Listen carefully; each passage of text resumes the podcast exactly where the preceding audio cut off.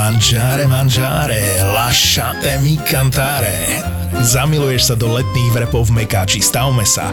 Sara perché ti amo. Nahriata tortilka potretá jemnou paradajkovou omáčkou s oreganom a krémovým cesnakovým dipom, kúsky grillovaného kuraťa, čerstvá zelenina, trochu rukoly a mamma mia. Buongiorno. Okura viac, milovať mekáč. Grazie. Podcasty ZAPO ti prináša tvoj obľúbený vrep Grilled Italian. Keď vrep, tak ten taliansky. Z McDonald's. Platené partnerstvo alebo product placement v podcaste je reklamne ladený pokec, ktorý je obsahovou súčasťou epizódy, kde podcaster hovorí o vlastnej skúsenosti s konkrétnym produktom alebo službou. Trvá to vždy iba chvíľu a je to preto, aby mohli vznikať aj ďalšie epizódy tvojho obľúbeného podcastu. Príjem z reklamy je náš jediný príjem. Čo, sú, čo sa neviete, jak to fungovalo, čiže vlastne polnospodárske podniky platili štátu nejaký paušál, teraz bavím sa o družstvách, o štátnych majetkoch, nejaký balík a vlastne mali potom veterinárnu činnosť zadarmo. Čiže my sme mali poradu, prišiel som na ovs povedal som, že potrebujem nejaké lieky, všetko, čo bolo v sklade mi dali, povedal som, aké nástroje, všetko mi dali, všetko som mal zadarmo. Moja povinnosť to bola iba odpísať, aby to nebolo, nebolo v podstate, som to nemal na stave. No a tak toto fungovalo, že v podstate oni, oni zaplatili paušál a mali všetko zdarma. To Počkej, bolo... polnohospodárske podniky platili štátu?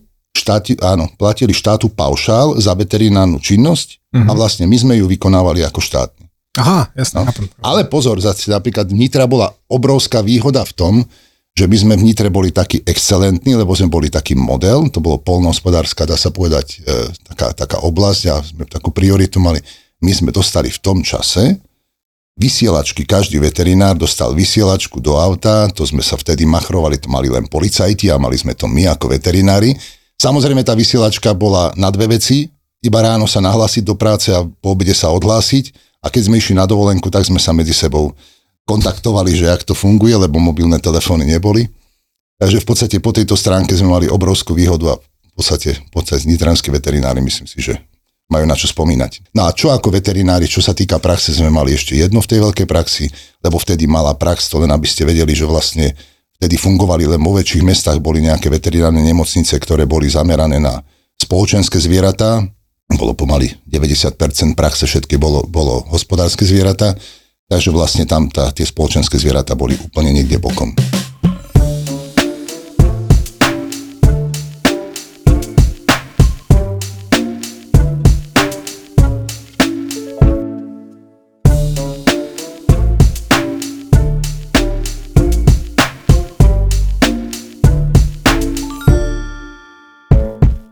Máme tu Lasa dneska u nás. Okay. Takže veterinárny lekár dlhé roky, podnikateľ, prezident komory veterinárnych lekárov dlhé roky, tam, mám ťa uložené v telefóne ako El Presidente, aby si vedel. No, Španielsku som nebol ešte. Potom... nie, nebol si ešte Španielsku? Nie, bol som, ale som tam nemal ešte žiadnu funkciu. Takže... Šéf-redaktor veterinárneho stavovského časopisu dlhé roky a čo ešte som zabudol? Už viac palcom nemáš na prste. Už nemám viac, dobre, dobre. No zavolali sme si ťa hlavne kvôli tomu, aby sme si vypočuli aj také nejaké porovnanie toho, jak to bolo niekedy v tej veteríne, lebo predsa len si už dlhšie vo fachu než my.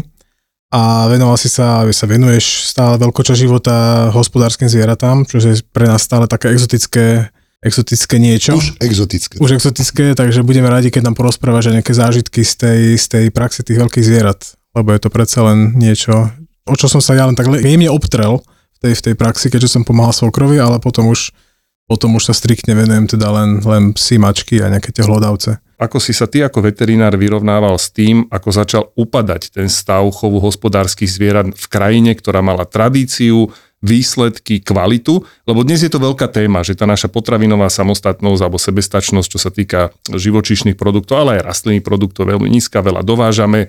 A teraz tá kvalita potravín a bezpečnosť potravín, že, že ty si vlastne bol svetkom tohoto celého, že kam sme sa dneska dopracovali. Že veľká signifikantná časť tvojho aktívneho života bola taká, že nemôžeš s tým nič urobiť a musíš sa dívať, ako to ide dolu vodou. Ako si toto vnímal, ak sa na takúto citlivú vec môžeme opýtať? Ja som to celé zažil a zažil som to možno, že ešte ako aj a pokračoval to ako funkcionár komory, kde som v podstate pôsobil, alebo pôsobím ešte, ale v podstate sa ma to dotýka.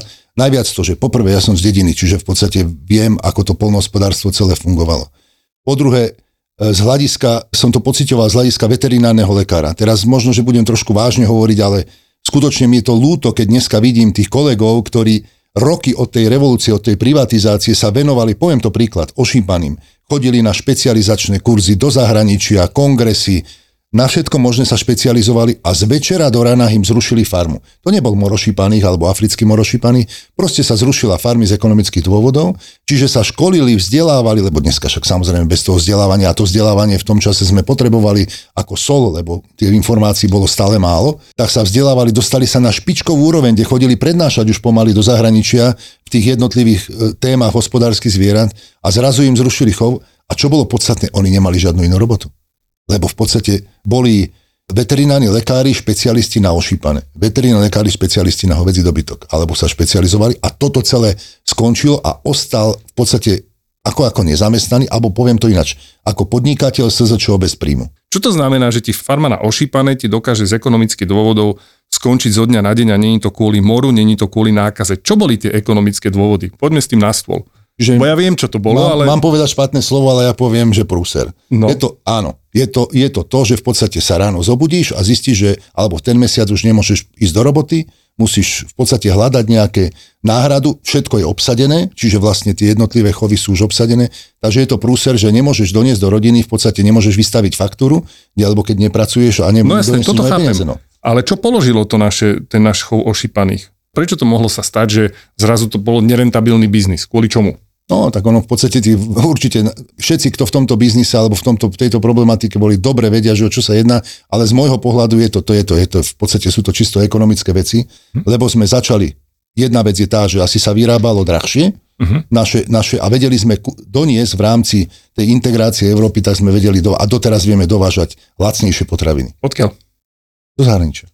No z zahraničia, nevozíme to z Norska. No tak určite nie, tak z okolitých štátov. Nebudem to menovať v podstate. Musíš, štáty. o to no, ale ideme o to, že, že no. svine zabili naše chovo šípaných, Áno, to tak? tak ako je to, neboli to len polské, boli to aj iné zahraničné, možno, Jasne, aj čínske, bavíme sa aj o hydine z Číny a neviem odtiaľ, takže v podstate Pokiaľ to... Pokiaľ sme nejaké dotácie aj chovateľom z Dánska, nie? ktorí no. tu potom začali prebrať naše chovy a vlastne chovajú Dáni u nás ošípané. Áno, aj to je jedna vec, ale druhá vec je aj tá, že v podstate tie dotácie možno pri integrácii, napríklad Poliaci si vydobili lepšie, lepšie dotácie do polnospodárstva ako sme si my ostatné členské štáty prístupové v tom času. Nechcem tu polemizovať, lebo toto nie je na to, ale, ale v konečnom dôsledku proste každý jeden tam, ktorý sme boli, alebo boli v podstate v tom čase, tak možno, že je často zodpovedný, aj často je, je zodpovedný za to, čo sa stalo, ale v končnom dôsledku ten stav je už tu taký, ako je. Lebo sú napríklad, poviem to tak, nechcem v Čechách, ale v Čechách ten, ten rapidný pokles hospodárskych zvierat určite nie je taký, ako je teraz u nás na Slovensku. Ja som bratislavský chalan a keď sa povedalo, že Žitný ostrov, Dunajská streda, tak tam každý choval svinu. Stále sa s tým nedokážem ja vyrovnať, že na Žitnom ostrove a v celom okolí Dunajskej stredy ľudia už normálne na tých dedinách nechovajú ošípané. Mm. A to si pamätáš, to mal každý 5, 6, niekto 10 svíň vo dvore. No, tak a proste, a, ale toto zmizlo toto zmizlo, lebo tým pádom aj my sme stratili, samozrejme, no aj veterinári sme stratili, oh, je, je chovať, to je jedna vec, ale ono poviem to ešte potom na jednom takom príklade, že boli chovy, ktoré boli v podstate, poviem konkrétne, hovedzí dobytok, ktorý bol v maštaliach, dojil sa na stoisku, keď to niekomu niečo hovorí a v podstate, čiže boli tam, tá maštal bola uzavretá a tie dojnice boli postavené, nemali výbeh, boli celý čas na stoisku, čo v podstate tiež nie je dobre. No a v tom čase, vlastne toto už prešlo vlastne aj do tej novej doby, a v tom čase v podstate, čo sme robili? Tak sme robili, alebo družstevníci robili to, že vlastne začali na zimu zateplovať maštale. Čiže sa zateplili maštale. A zateplili sa prečo? Dojnice nevychádza, aby voda nezamrzla na pajačkách, lebo nemali vyhrievacie v tom čase, alebo bolo nedostatok. A druhá vec je tá, aby nebolo aj dojčom a v podstate zima. A tým pádom sa stalo, že vlastne tie náklady tam boli samozrejme, aj čo sa týka výživa, dneska v podstate majú dojivosť, máme úplne niekde inde, ak sme mali pred 20 rokmi. Viac alebo menej? Viac, podstatne viac. Dobre, ja viem, ja, ja bolo, viem odpoveď, Pre tých, ale... čo nevedia, 6 tisíc dneska je raz toľko, čiže v podstate... Okay. No, takže čo to, znamená 6 tisíc? 6 tisíc litrov. Za? To je vlastne dodávka, ktorá je, ktorá je od, od dojnice. Za jednu, vlastne za, za jednu laktáciu. laktáciu. To znamená, odkedy porodí, dokým neprestane dojiť, lebo už čaká ďalšie tela. A to My to musíme takto vysvetliť. Tak, Podstatné je to, že vlastne ten, ten, tá, je raz toľko mlieka od tej, tých dojníc, ako, je, ako bolo niekedy ľudovo povedané. Takže áno, ale je to vec výživy, kvality. Dneska sme sa úplne niekde do chovateľia sú na vysokej úrovni dneska už, čo sa týka toho. Vražetko bude konečne naživo doma v Trenčíne. Hlavná postava podcastu Vražedné psyché, pán doktor Svetozár Droba pochádza práve z Trenčína a tu je naplánovaná ďalšia zastávka Zapotúr. Spolu s Kristínou Kevešovou a jej profilom zločinu vám pripravia extrémne mrazivý krimi večer. Vražetko a profil v piatok 23. júna spolu v Piano klube v Trenčíne od 7. večer. Vstupenky zoženiete iba na Zapotúr SK. Na Zapotúr SK.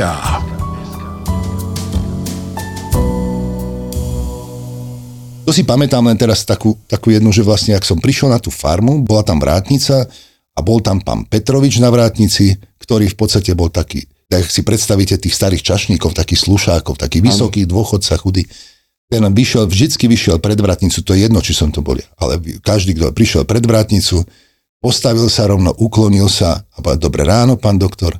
Ja som skoro na zadok padol, však mladý zo školy som skončil a v podstate hovorím toto, akože, ale však pán Petrovič. Pán doktor je pán doktor.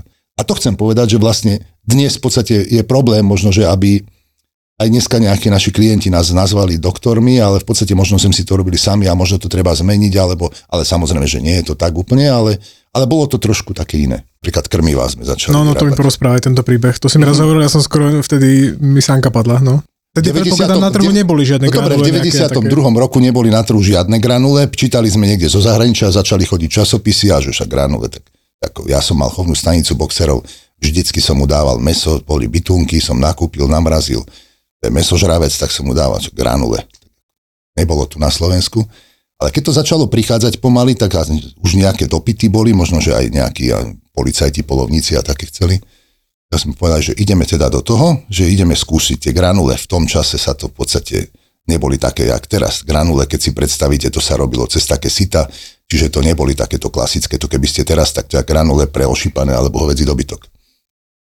Tak sme sa dali a teraz tak sme si urobili receptúru, dali sme si to na UŠKVB schváliť, i nám to dali, kúpili sme si mesokostnú múčku v kafilerke, čiže v podstate to, čo bývalo v granulách, čiže nejaké, toto sme si celé dali zmiešať, dali sme si urobiť tie granule, a tak teraz jedna vec je tá, že už sme ich mali urobené, ale chceme ich predávať, tak musíš si urobiť aj tú živnosť, tak sme založili. Založili sme akože živnosť, nazvali sme ju, traja sme to boli, že Geci, Pukan, Stodola, nazvali sme sa Gepusto. Firma, Ge, firma Gepusto a začali sme granule, tak nám ich na Avi doniesli, na Šindolku, neviem koľko vriec to tam celé založili. No a sme začali ponuku predávať, ako si nebol záujem. Čiže sme predali jedno vrece, jedno sme darovali, potom sme ďalšie. Potom prišla upratovačka, čo tam že chlapci, že máte tam tie granule, nejak tam máte porosýpané, tak sme išli a všetky granule, čo boli po pristene myši rozriznuté, tak sa no, to tam rozpadávalo. Ja aj tak, že tak to skončilo potom, čas bolo potom na krmné účely, takže z firmy Gepus to skončilo, čiže podnikateľský zámer nevyšiel, čo sa týka nejakej prírodnej činnosti. Ale samozrejme tá veterina išla. Skús tak akože zaspomínať na cisaráky vo veľkej praxi. Čo to obnáša, keď ťa zavolajú v decembri o 3 ráno ti zazvoní telefón, že tš, doktor bude treba cisarák, lebo to tela nejde von. Jak to prebiehalo? Samozrejme, musíš ísť, to je prvá vec. Áno. Musíš sa zobudiť. Teda. potom sa musíš obliesť, potom musíš ísť a potom tam prídeš a potom zistíš, že áno, je tam síce pôrod, je komplikovaný pôrod, ale je tam iba jeden vrátnik a máme prúser. V podstate chceš robiť cisárák s jedným vrátnikom, čiže to je v podstate, vždy sa snaží človek to nejak, ten pôrod, pokiaľ sa dá samozrejme vybaviť tak, aby bol lege artis, aby to bolo v poriadku. Ale zase na druhej strane, keď to zase zoberiem pár takých príhod, že vždycky sme mali tie porody a torzie maternice a výklopy maternice a toto ti vedia, čo, o čom rozprávam, čiže to sú tie komplikácie po porode, ktoré sme museli zvážiť, ale v podstate nastal problém, že vždycky pri takýchto veciach sa musíš vyzliesť a musíš aj v tej zime, keď tam bolo vlastne možno minus 10, v tej maštali sa musíš vyzliezť a musíš pomaly už potom ne, nepozeráš na to, keď sa, keď sa to nedarí, tak si dávaš posledné veci dole a ostanú ti už iba slípy a nejaká tá zastiera, že rozhodne to dokončiť, ale v podstate mokrý, krvavý a to už nehovorím ostatné veci, čo sa týka, lebo to potrebuješ celé, celé zrealizovať. Ja si pamätám, my sme sa zastupovali navzájom s kolegami a e, jeden kolega, som budem menovať Robino Radovský, ten mal tiež takú farmu a vždycky, keď išiel na dovolenku, tak som ho zastupoval. A čo sa nechcelo, to sú také zákony schválnosti. Asi 4 krát za sebou vždycky, ak odišiel a ten deň, ak odišiel na druhý deň noci mi zavolali, bol tam pôrod.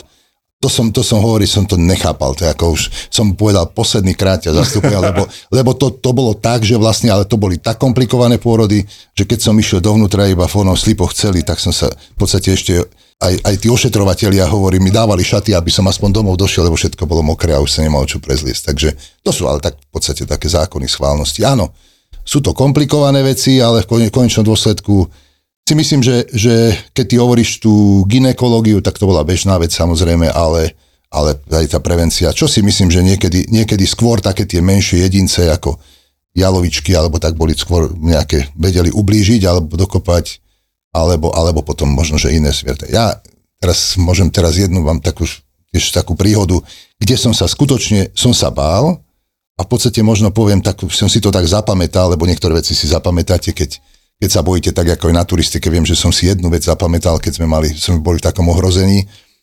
A to som išiel, v noci ma zavolali vybavovať pôrod u kone, kobylky.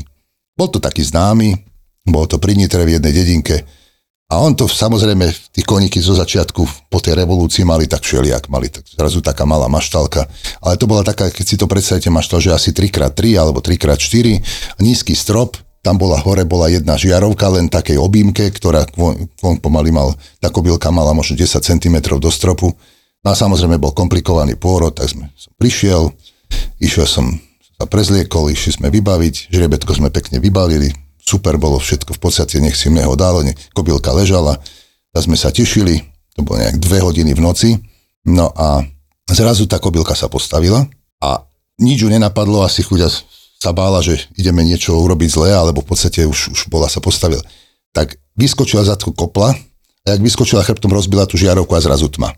Teraz si predstavte, v miestnosti, kde je 4x3 je úplne tma v noci, nič nesvieti, ale sme počuli, jak dupoty a v podstate ja kope a sme nevedeli, teraz si samozrejme chránila to žriebatko a sme nevedeli teraz, že kde sa. Nikto z nás dvoch s tým ošetrovať, teda s tým majiteľom sme nechceli prehovoriť slovo, lebo ako náhle by sme sa prezradili, kde v ktorom kúte sme, takže či by sme nedostali zásah. No a najväčšie bolo tak, že potom za chvíľu prišla, aby sme tam boli ticho, tak sme ani, ani slovo, ani sme nevedeli, kde sú dvere, taká tma. A prišla babka a hovorí, a chlapci, čo si nezasvietite? A že, že čo, čo ste tu pod tme? A zase nikto nechcel sa ozvať, aby sa prezradil, že kde, aby, aby... Takže to, to som hovorím, prvýkrát tam stačilo, tak viete, dobre, taký zásah dobrý, keď... No tak a, a hlavne tak, že sa nedalo deuť, že ste pri stene tak potom doniesla baterku, tak potom sme sa zorientovali, že sme. Takže to sú také situácie, kde, kde si povieš super, ale zase na druhej strane, tak áno, si chráni to svoje mláďatko. Takže, no jasne. Ale sa dostaneš niekedy do takejto situácie, kde jednoducho sa nedá ujsť a v podstate musíš to, musíš to zrealizovať a potom to už povedať so smiechom, ale nebolo mi všetko jedno. Takže, takže sú to, áno, mal som aj nejaké fraktúry, také dokopené kolena, čo do, v podstate také od, od dojnic, lebo väčšinou hovorí, nechoďte tam za dojnicou, lebo tá, tá nekope dozadu, tá iba do boku. No, tak to tak není celkom. To, spoliehaj sa na... To si pamätám aj na škole, keď nás učili, že, že, že na rozdiel od kobily tá krávka dokáže len jedným smerom kopnúť a nikdy vás nemôže, no ja som teda z toho veľ, veľa s hospodárskymi zvieratami nezažil, prakticky len na škole, keď sme mali štátnicové bloky, ale ja si myslím, že kravy nečítali knižky veterinárne. Mm, kašľali na to chcú. úplne. Áno, kopusy ako chcú a vedeli nám dať zabrať teda. No a čo je potom také zaujímavé, čo e, počúvam pomerne často od e, kolegov, ktorí sa venujú stále veľkej praxi, keď sa stretávame kongresy s nimi a podobne, že ten nový trend, ktorý došiel, že teraz je strašne populárny ten extenzívny chov, to znamená vyháňajú sa na pašu, čo je také aj čo, čo sa týka kvality mlieka, kvality mesa, neporovnateľné lepšie. No ale potom tá manipulácia s tými zvieratami, že to sú teda príhody a zážitky, lebo to musí byť rock and roll. Čo sa týka dojnic, teraz sa bavíme dve kategórie. Jeden, jeden, jeden hovedzí dobytok mesový, ktorý je pod Tatrami, čiže to sú tie tie, tie, nabucha, tie, nabuchan, tie nabuchany, jak to povedia, keď je u ľudí taký nabuchaní oni, takže neviem. Áno, nabuchaní, dobre. No, Rambovia, áno. No, takže to, je, to, je, to sú tie mesové, ktoré samozrejme nie sú na mlieko, lebo oni keď majú tam medzi sebou toho svojho fešáka, ktorý ich oplodní a z toho tie malé mláďata vlastne to mliečko pijú, takže tam to sa nerieši, ale tie sú v podstate nebezpečné. A potom sú druhé, kde dojnice, aj dojnice sa vyháňajú na pastvu, tam je to samozrejme super, lebo to mliečko si viem predstaviť, že je, je iný. Samozrejme, čo si budeme rozprávať? Dojnice, ktoré sa pasú niekde na Liptove a kde spásajú lúky a majú tam, teraz nechcem byť ako nejaký romantik alebo niečo, ale, ale tie všetky rastlinky a kvetinky, to mlieko má tiež inú hodnotu, samozrejme. Sú to šťastné kravičky. Aj sú to šťastné kravičky, kvalitu, no? A je rozdiel, dajme tomu, kde dole na dolniakoch, kde krmíme tie zvieratá, tie dojnice celý čas iba konzervovaným krmivom. Teraz sa nebudeme, ale v podstate iba konzervovaný zelené sa nedáva. Takže áno, tam je tá kvalita iná, ale zase, zase aj kvalita iná, zložky sú iné, všetko, takže Áno, to, by sa, to je na, na diskusiu. ZAPO počúva každý mesiac viac ako pol milióna poslucháčov. poslucháčov. ZAPO to je už viac ako 2,5 milióna vypočutí každý mesiac a viac ako 50 miliónov vypočutí za 4 roky. Áno, v júni oslavujeme 4. narodeniny a chceme darčeky. Pre vás by to boli ďalšie nové podcasty a pre nás ďalší noví investori, ktorých peniaze potrebujeme na to, aby ešte viac producentov mohlo makať v nových štúdiách na ďalších podcastoch. Preto ideme ZAPO predať. Nie celé, zatiaľ. Ale iba kúsok. Môžete si nás kúpiť, môžete investovať a o pár rokov, keď budeme slávni aj mimo Slovenska, tak aj na tom zarobiť. Ponuka na investovanie do ZAPO je na investičnom portáli crowdberry.eu a už teraz vopred ďakujeme za vašu podporu a peniaze minieme ich na zábavu. Ako inak. Ako inak.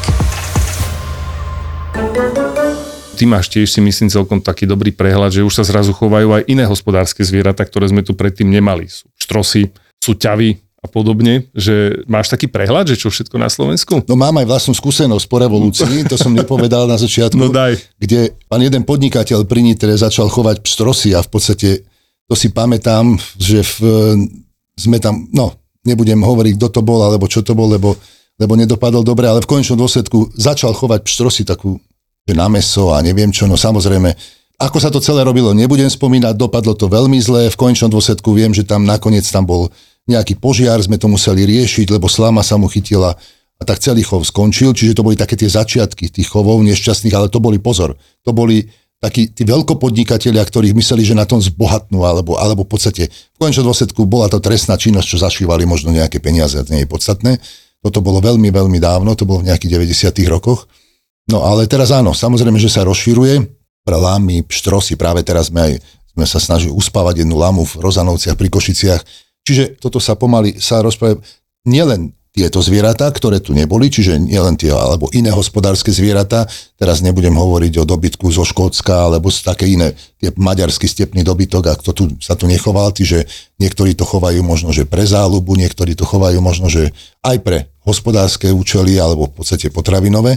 Ale v, začalo sa chovať dosť, čo sa rozmohlo v poslednom období, možno aj 10 rokov, to je farmový chov voľne žijúci zvierat, čiže Daniele a v podstate možno práve jelenie a takéto. Čiže toto, toto je ďalšia vec, ktorá tu nebola. Sa to, sa to dosť rozmáha, tento farmový chov voľne žijúci zvierat. Dobre, a za, za účelom čoho?